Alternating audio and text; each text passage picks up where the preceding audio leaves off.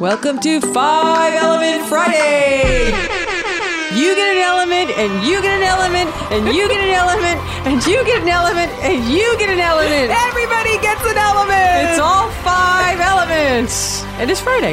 Welcome back to Five Element Fridays. My name is Jay, and I have Lita here with me in the world headquarters studios of the Inspired Action Podcast. Hello, Inspired Actioneers. Today we're continuing our new segment on the five element motivations. Specifically, we want to talk about what really motivates fires. I'll bet most of us can guess what really motivates fire. Tell us, Lita. I know we wear our hearts on our shirt sleeves, but are we that transparent? All you need is love. da. All you need is love. Fires just want to be loved. Yes, but there's more to it than that. We're not- Really? we're not that easy. Okay. Well, kind of they are, but it's not that kind of podcast. Oh my God, no, it's definitely not. Fires want to be loved, but they also They say Earth girls are easy. That Yeah. was the movie. Oh, Whoop. don't say that. Now you're in big trouble. I'm in big trouble. I don't mean it. No. Fires want to be loved, but they also want to love and express their love freely and safely. So while many immature young fires just want to be loved, you know, as they grow older and more mature, they start to understand that's what's more important. You know, to have an open heart, to be the love in the world. The love and the light. And the other thing that ties into this is being beautiful. Well, I always think with fires, they have to really come to terms that beauty is on the inside as well as the outside. It's a tough lesson for a lot of fires to learn. I love that. It's so true.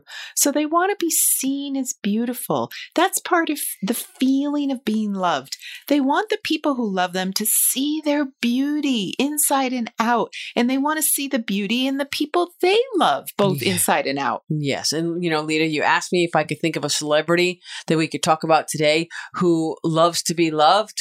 And what was my answer? All of them. Right? That's right. I forgot.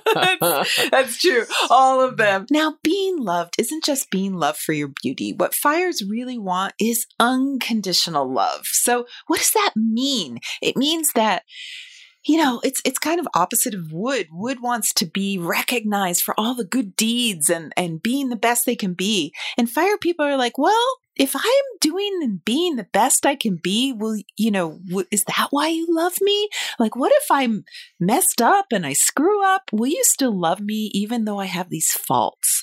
And that's unconditional That's love. the inside and the outside. yeah. And when I work with someone in their struggle on this, I usually recommend that they get a dog because dogs are the just number one way to get unconditional love. Oh, that's a great idea. Yeah, because really that's what we want. You know, it's not just the good things we do, it's not just how beautiful we are. We want you to love us for us. Right. And mm-hmm. that's the motivation of fire. So both being loved unconditionally and then going out and loving others And let that light unconditionally. out. Be that giant lighthouse of love. Yes. How's that? The lighthouse of love. Let that beacon shine out. yes, there you And go. everyone- who doesn't love a lighthouse, right? All All right, so that's it for fire. Just be, just be that beautiful light, be that beautiful love, but also take the time to see it in yourself. yes. See what the other people see. Loving yourself. Loving yourself. That's a perfect That's way of saying it. ultimate right. unconditional love. All right, that's it for fire. Next up is Earth. Earth.